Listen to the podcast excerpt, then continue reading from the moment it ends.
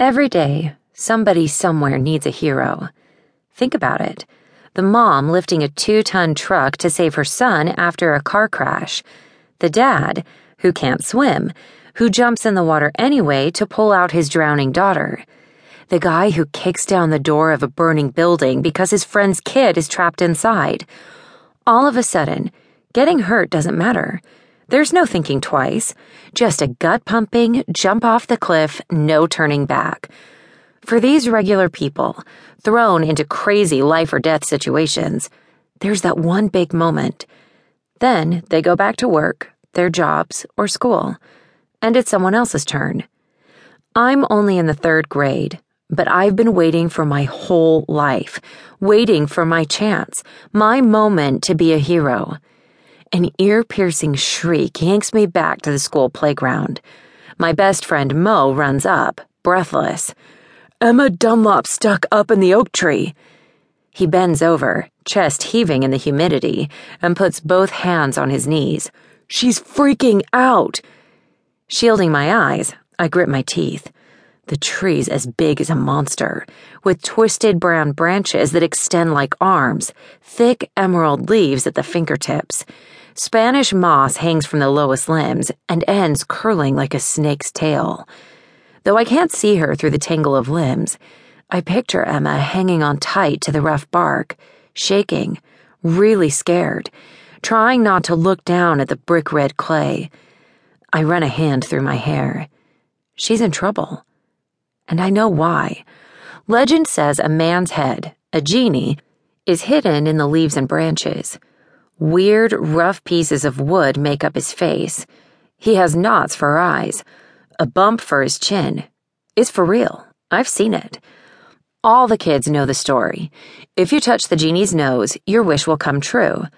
Of course, my dad doesn't believe in stuff like that, and says I shouldn't either. He's a P H D and does an important job at the college, so I guess he knows what he's talking about. But that's not going to save Emma now.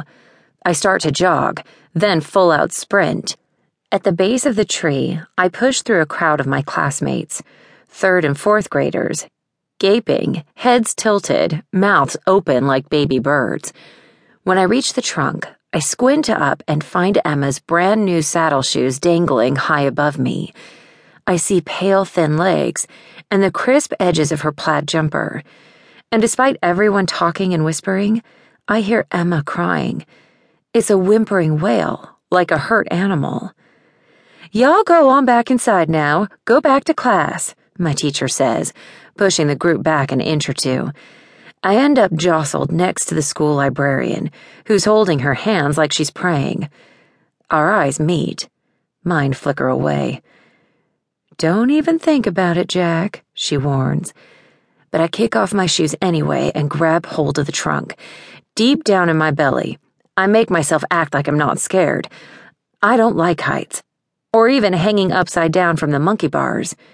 But Emma needs me, and no one else is doing a thing. Missus Martin gasps, but she knows she's too late. I'm out of her reach before she can react. I think hard about one of my favorite superheroes, Daredevil.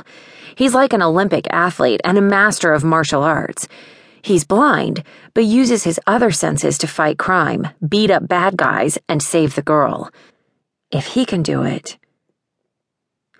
When I look back down at the ground, my stomach churns like I've eaten too many Snickers bars and guzzled a two-liter of Coke. I push the feeling away. "Climb, Jack," I say to myself. "Just climb." When I start to move my legs again, the first few feet are easy. Soon, I'm above everyone's heads. "They're going to get a ladder," the librarian calls out. "Come on down here, Jack Carson. Right this instant. Lord have mercy." At the sound of her screech, Emma wobbles. Her saddle shoes kick and knock some bark from a branch. "I can't come down now. She's slipping."